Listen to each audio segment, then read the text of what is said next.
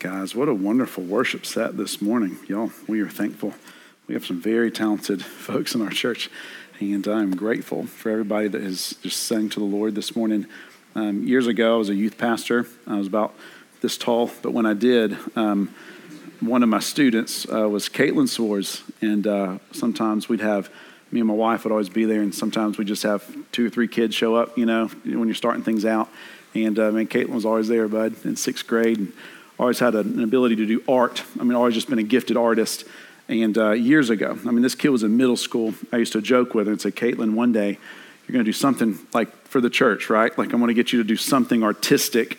And she would just laugh and draw some fun anime, cool thing.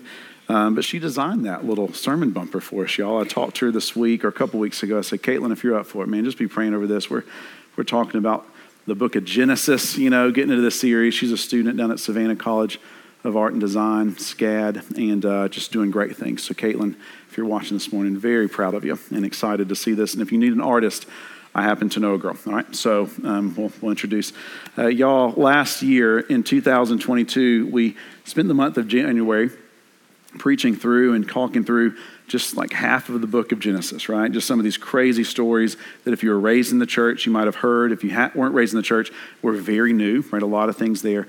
Um, and we, we took a break right around Jacob and Esau, right? I'm going to recap that in just a little bit.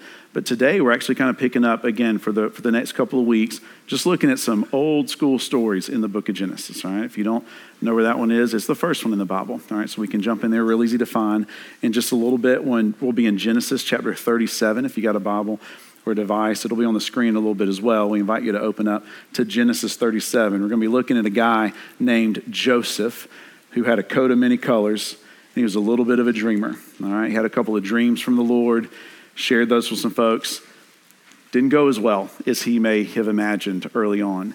Um, if you're unfamiliar with this story um, or just the Bible itself, I, I just want to give a quick recap. All right, so I'm going to summarize like I don't know 15 chapters of the Bible in about three minutes, just to give a quick summary I don't want any of us to ever fall into a trap, whether you're new to church or you've been born and raised like in the Bible Belt in church, of ever thinking that people in the Bible are pretty removed from the daily life that we live now, right? Like, like the world that they lived in back then was probably a lot cleaner and purer and happier and easier, maybe. I don't know if y'all have ever fallen into that. Actually, think maybe what would they feel like if they lived in 2023 USA? Because the culture is so much different, family dynamics are so much different, everything has changed quite a bit.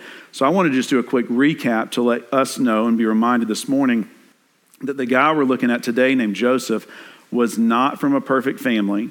He was not from a culture that had everything figured out and was doing it extremely well.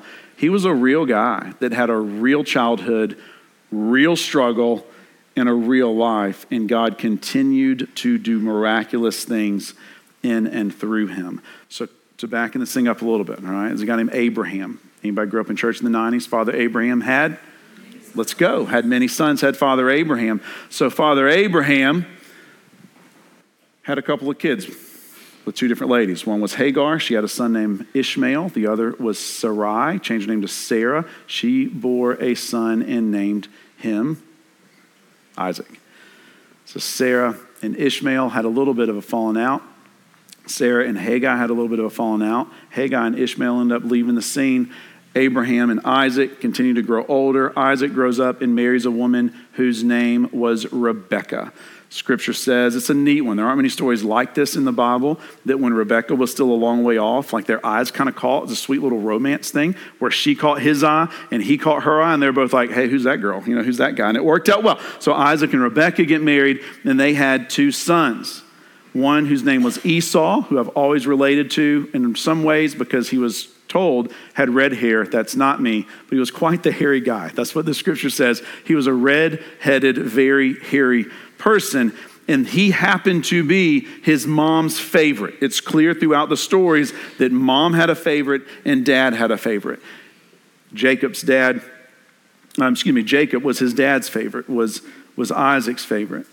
Jacob and Esau always went back and forth with each other, fighting for not just favoritism, but blessing and inheritance and lots of other really important things in their culture. It's crazy. One day Esau comes in from hunting all day. Says, Man, I'm starving. Jacob's sitting there, he's got a little bowl ready to go of food. And Esau says, Man, give me some food. He says, Sell me, what was it at first? His birthright or his inheritance? Birthright, inheritance. It was one of the birthright or the inheritance. And he comes in, and Esau's, Man, I'm so hungry right now, I'll give you anything. So he sells it in that moment. A few years later, Jacob and his mom, Rebecca, come up with a plan to trick the dad Isaac, who's in his old age and his eyesight's beginning to fail, so that Jacob can get the blessing of the firstborn son. So they put goat skins on his arms to make him hairy like his brother. They made him smell like a hunter. She goes before the mom, and it works. And then Esau comes out of the field and says, Hey, it's time for the blessing. And Jacob's dad, Isaac, says, I've already blessed you. So naturally, Esau said, It's no big deal. I love him anyway. Absolutely not, y'all. Esau straight up loses it. He says, I'm going to kill you, right? So Jacob picks up and flees to get away from his brother. Jacob ends up going to a guy's house named Laban, who's also his uncle, his mom's brother. He falls in love with a girl named Rachel. He goes to Rachel, goes to her dad, and says, Hey, I want to marry this girl. And dad says, 100%, just work for me for seven years and we'll work this thing out. Jacob says, Let's go. Somehow, we're not going to detail, like somehow he ends up having relations with the wrong sister. So he's with a girl named Leah for a while, and then he finds out he's with for real with the wrong sister, goes to the dad, the uncle, his uncle Laban, and says, Hey man, I was supposed to marry this other girl, and you gave me your other daughter. He says, My bad, not really. He says, Okay, work another seven years, and you can have this one. So he says, Okay. So he does it for another seven years, marries that girl. So Jacob is now married to two different ladies. They both begin, the first, Leah begins to bear children. She allows, uh, the Lord uses them, and she has Reuben, Simeon, Levi, Judah, Issachar, Zebulun, and a little girl named Dinah. Well, then Leah stopped having children. Rachel's not able to have children at the time. So Rachel goes to Jacob and says, Hey, I can't have children. Take my maidservant, Bilhah, and have children with her. Jacob does. A lot of names, sorry. Leah is unable to have kids at this time. She goes to Jacob and says, Why won't you have more kids with me too? But I can't have any more kids. Take my maidservant, right? This is a true story. These are the 12 tribes of Israel that are being born out of all this. So then, after all that, Rachel begins to bear children and has two sons one named Joseph, who we're getting to today, and a younger one named Benjamin. All that to say, Joseph was born into a house that had a little bit of stuff going on, had a little bit of history. It's crazy, y'all. The youngest, the only daughter that we have by name in this lineage, Dinah. One day is walking nearby in a nearby town, and this guy named Shechem, who is the son of Hamor, takes note of her and does terrible things.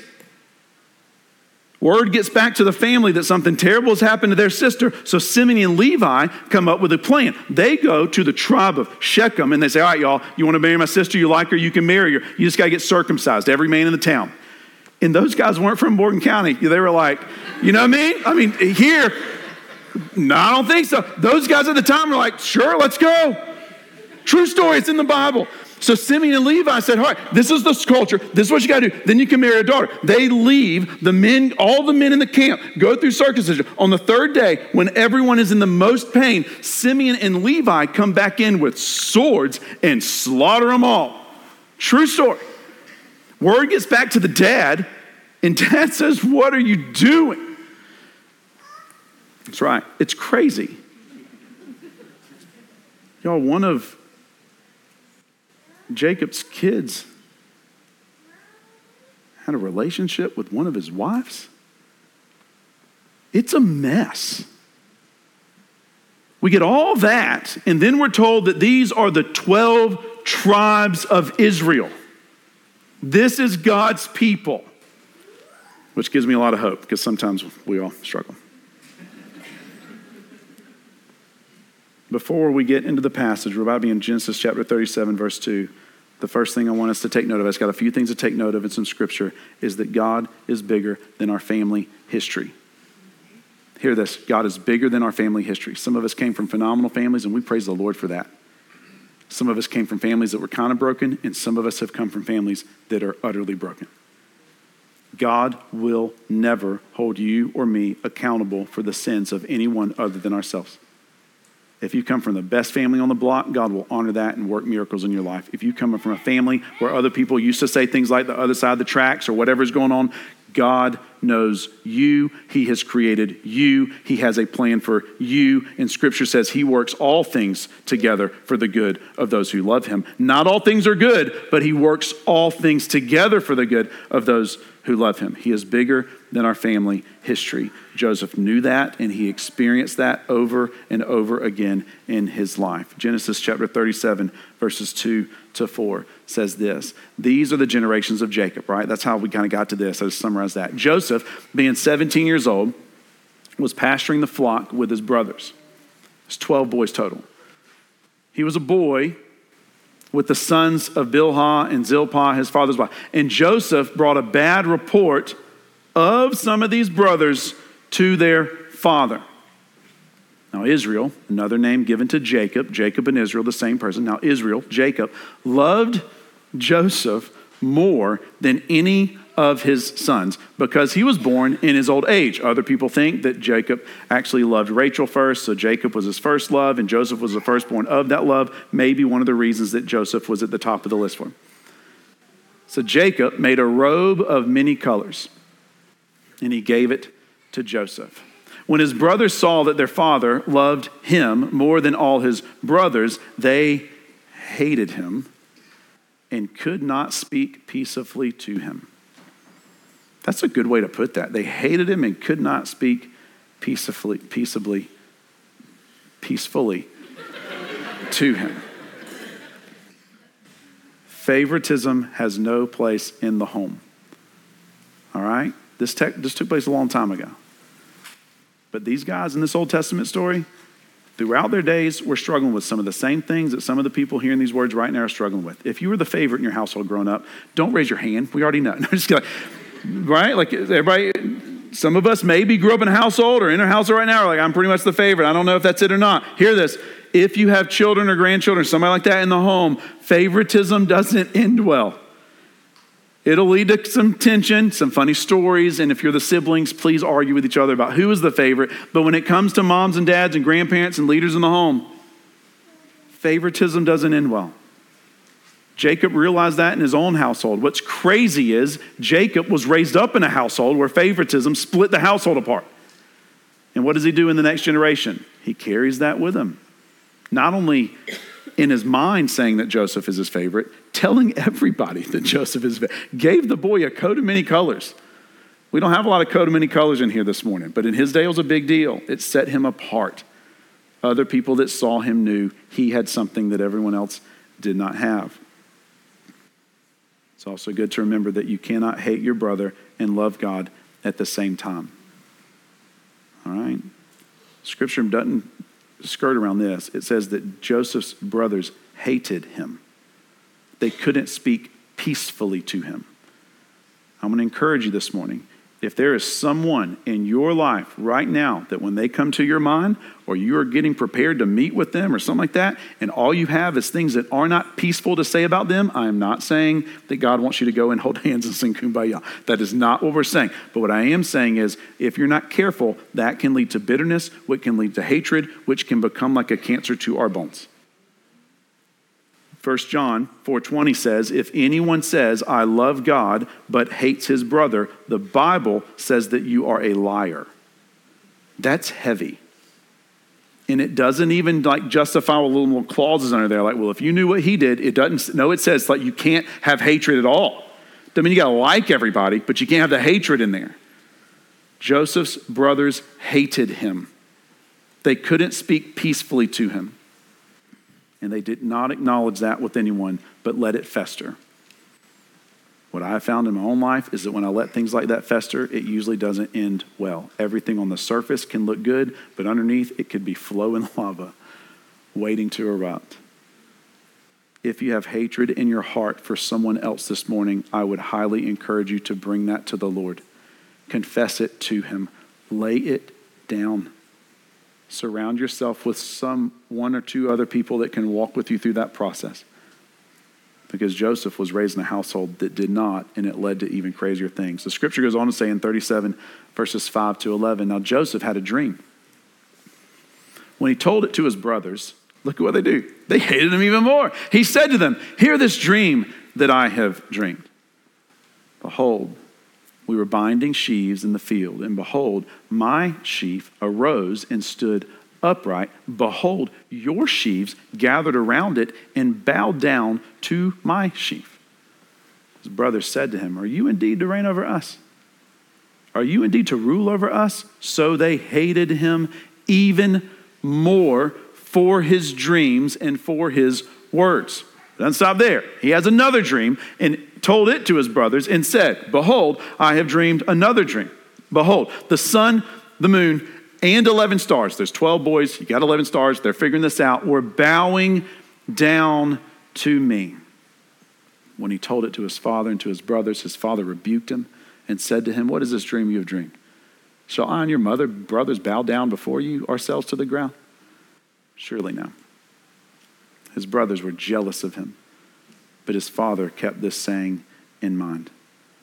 Joseph was a dreamer and I believe the Lord was speaking to Joseph in those dreams. All of us are reading the story, knowing the rest, some of us knowing the rest of Joseph's life. The Joker goes on to do some wild stuff. Not a spoiler, but the dreams come true, right?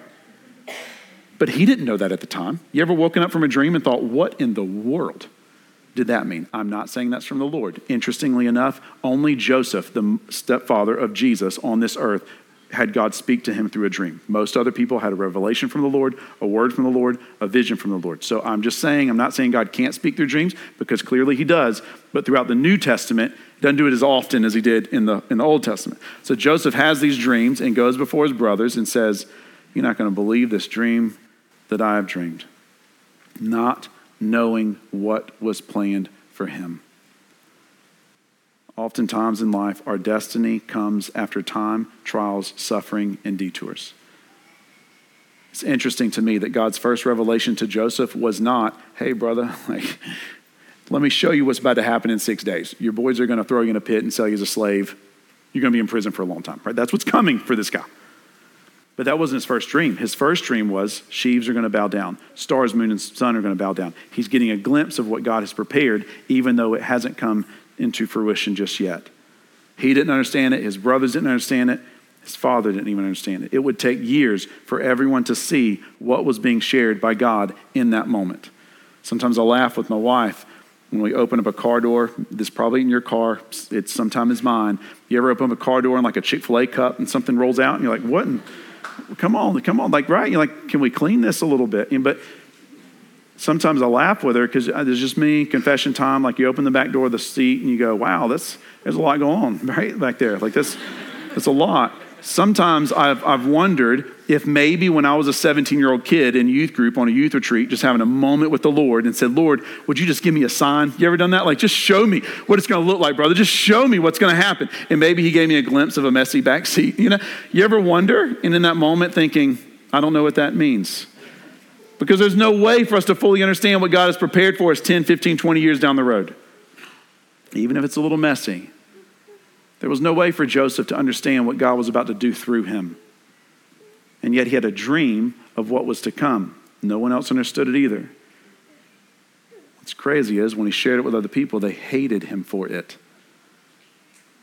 In the life of Joseph, I'm reminded that I need to be gentle when sharing what God has shared with me with other people.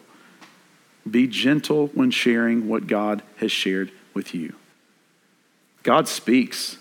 We are created to know him more every day. I pray that you know Jesus more right now than you did a week ago and a year ago, that you know more about the Bible right now than you did a week ago and a year ago. But we must be gentle, not cautious. I'm not worried about being afraid. I'll say what the Bible says all day long, but we must be gentle at times when we share that with other people. You ever had a moment with the Lord He's just moving and shaking, and you're just moved, and you're ready to go tell somebody, and you tell them, and you're just relaying all this stuff, and their reaction is, okay, sounds pretty good. You're like, did you not hear what I just said?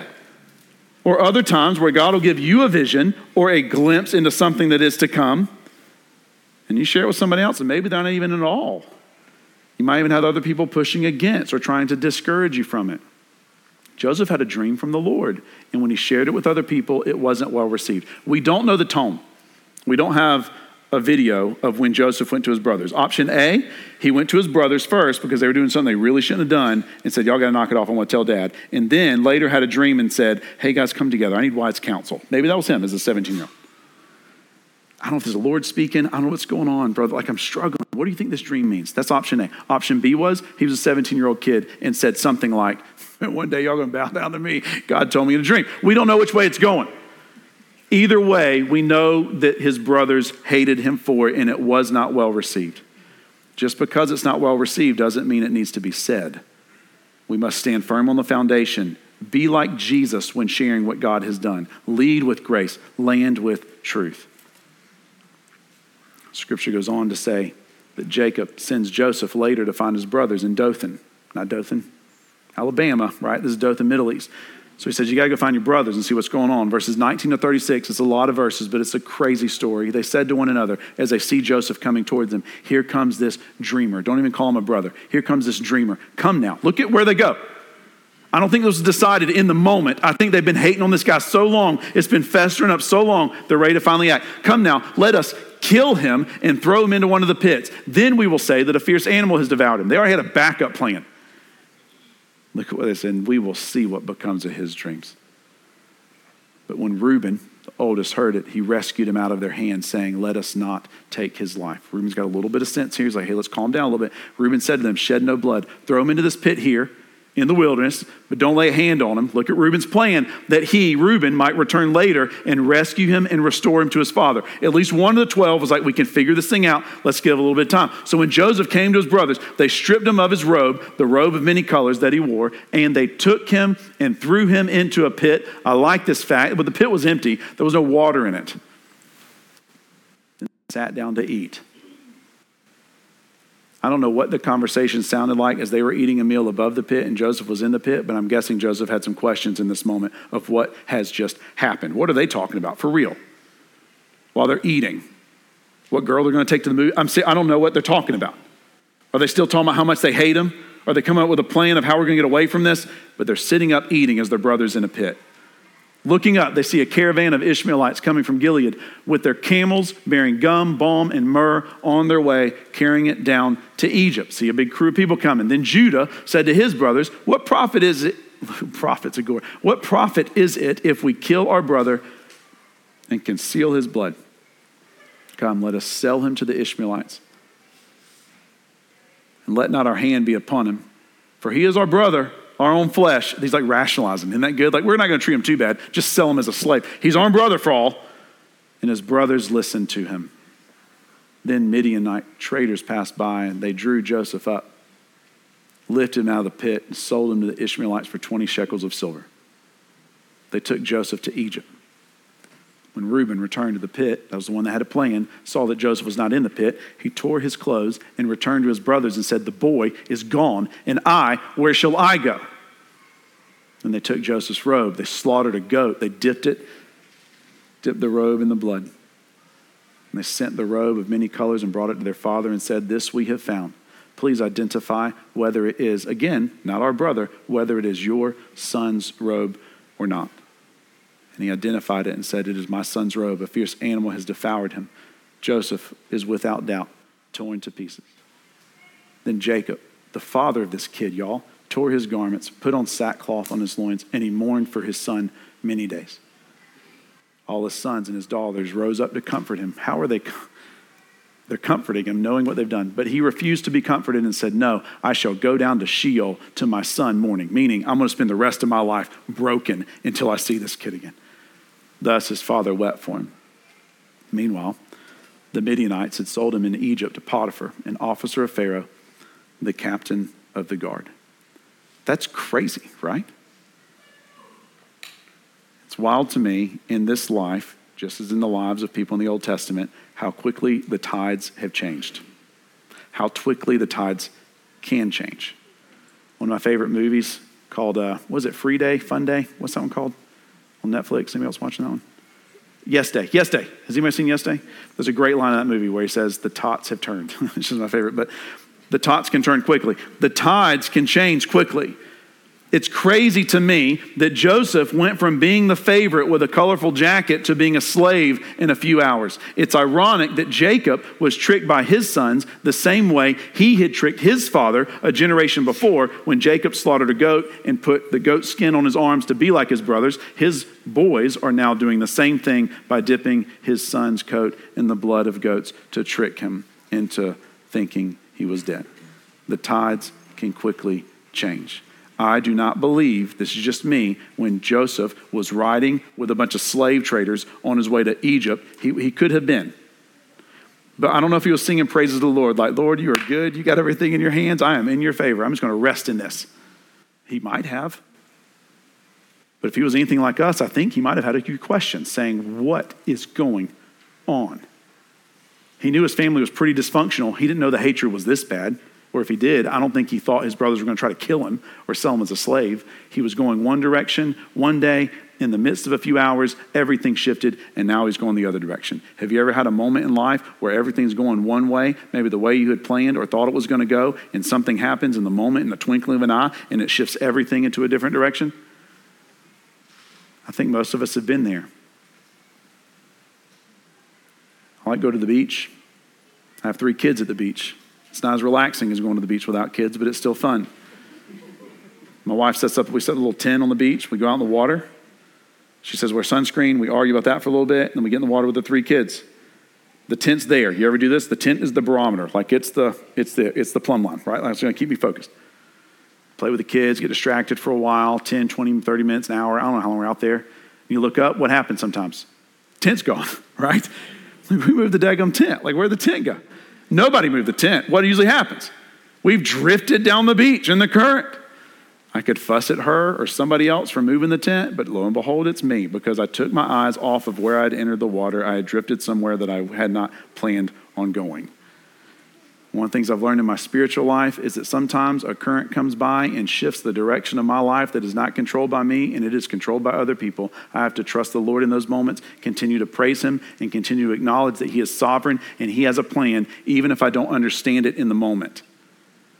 Sometimes the sins of other people will change the course of our life, and I believe that breaks the very heart of God. Some of the people in this room have experienced pain and suffering and hurt at the hands of other people. I want you to know God has not neglected that. He is a righteous judge, He is faithful, He has not forgotten about you, but you are still His child, and He is still your God.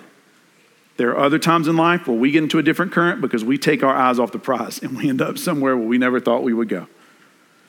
If that's you today, know that we serve a God who chooses to come into the waters with us and find us where we are and walk us back to what he has planned. Because the tides can change quickly. We also trust, church, that God is always setting the stage. He is always setting the stage. Just because we can't see it, just because we can't understand it, even if we don't like it, Nothing in this world can prevent God from doing what only God can do. He is sovereign, He is righteous, He is powerful, He is not intimidated, He is not easily fooled. You can't pull a fast one on Him. In this world, we are going to think sometimes, I don't know how they got away with that in me. You can't do that with the Lord. Joseph had things prepared for him in his life before the world was created. He went from being his dad's favorite son with a fancy jacket to find out his brothers hate him so much they wanted to kill him, thinking his dad's never going to know what happened to him, sold as a slave in a country far, far away. But as we're going to see over the next couple weeks, he never lost his trust in the Lord. The devil wants you to believe that God has forgotten about you, is neglecting you, is not paying attention to your hurt. I want you to know that is not from the Lord. He knows his children's voices. He knows his children's hurts. He knows their habits and hangups. He knows what we're going through. He is faithful and he's always setting the stage. Even when we can't understand it, even when we don't see exactly what he's doing, nothing can prevent God from doing what only God can do. He is good. A few years ago, a friend of mine, Kenny Bond, who used to do the communion every week, would set the trays and we do all that stuff. We had less chair sections back then, but same green. We had the same color green, but one time Kenny called me and he said, Danny, um, I need to go to the hospital now. So I went and we picked him up and I took him to Piedmont in Atlanta. And on the way in, something happened with his blood pressure. Something. Some of y'all were there back then. He couldn't. He couldn't. He couldn't get to the doctor's office. So he sat down for a while, and I said, "Man, I got to find a wheelchair or something, Kenny." And we are just kind of figuring things out. And I got him in there, and they ran some tests, and something had bottomed out, and he pulled through that one. But as I waited with him that afternoon, I will never forget what he told me as he was going through some of that. I said, Kenny, this is hard, brother. You know, you're hurting, and I know you're getting tired. And he said a phrase that he said so many times. He said, Danny, in this life, I have to do what I can do. You have to do what you can do. And we got to let God take care of the rest. To know that we serve a God who continues to take care of the rest. There are walking miracles in this room, church. Absolute miracles of people and the stories and the things that we have been through. That by any statistical analysis, you should not be standing or sitting or experiencing life the way you are right now. But we have a fun phrase that people say in the old church, but God. But God had a different plan. Where we're leaving the story off right now, Joseph is in a cart, probably chained up, being taken as a slave into Egypt. But God had another plan. Other people in this room may have gotten a doctor's report or a word from a spouse or a word from a kid or some type of thing in this last week that is making you wonder what is going on. Can I leave you those two words? But God has another plan. He continues to work, He continues to move, He continues to lead. He is always setting the stage for doing the things that only He can do. You do your part, I do my part. God's going to take care of the rest because he is faithful and just. Let us pray. Um, Lord, we thank you for promising to meet with us on this day, for allowing us the chance to read this story of Joseph from many years ago. It's an old story, Lord. Joseph and his family went through a lot of the same things that some of us go through today. Well, not the pit part, hopefully, but a lot of the other parts, Lord. I thank you for not having favorites when it comes to your children for allowing all of us to be exactly the same people that are in need of a, of a Savior. Lord, today I pray for those hearing these words right now. If anyone feels as if for some reason, Lord, you are far from them, it could be because of what someone else has said or done that has changed the current, changed the situation, changed the environment. Lord, I pray for us. May we present those things before you trust you with them, ask you for help, acknowledge your presence, Lord. For others of us, maybe we've gotten to a situation because of our own doing, something we have personally said. Thank you for never running out of grace, Lord, for always extending a hand of mercy. I thank you that you're with us on the best days of life, God, when we have the, like, like Joseph, when we have the colorful robe, and we're at family meal, Dad's proud, Lord, but thank you for also being our God that is with us when things go in a direction that we had not planned. Even in a direction when we realize, like I think Joseph did in this story, I have no control. Help us to always be willing to surrender, Lord. Let us surrender our will to yours, our authority under your authority, our power under your power, our thinking under your thinking, Lord. I pray for us as a church and a body of believers that we would trust in Christ together. Or if there's anyone hearing these words right now that has never trusted Jesus as their Lord and Savior, may today be the day when they kneel before you, right even the altar of their heart. Scripture says that if we confess Jesus Christ as Lord and believe in our hearts that God has raised him from the dead, we will be saved. Confess him as Lord. Believe in what he has done and remember that He is always with us. If you prayed that or want to know more about starting a relationship with the Lord, let today be the day. You share that with me or someone else as we continue to surrender everything we have unto the Lord. We pray these things in Jesus' holy name.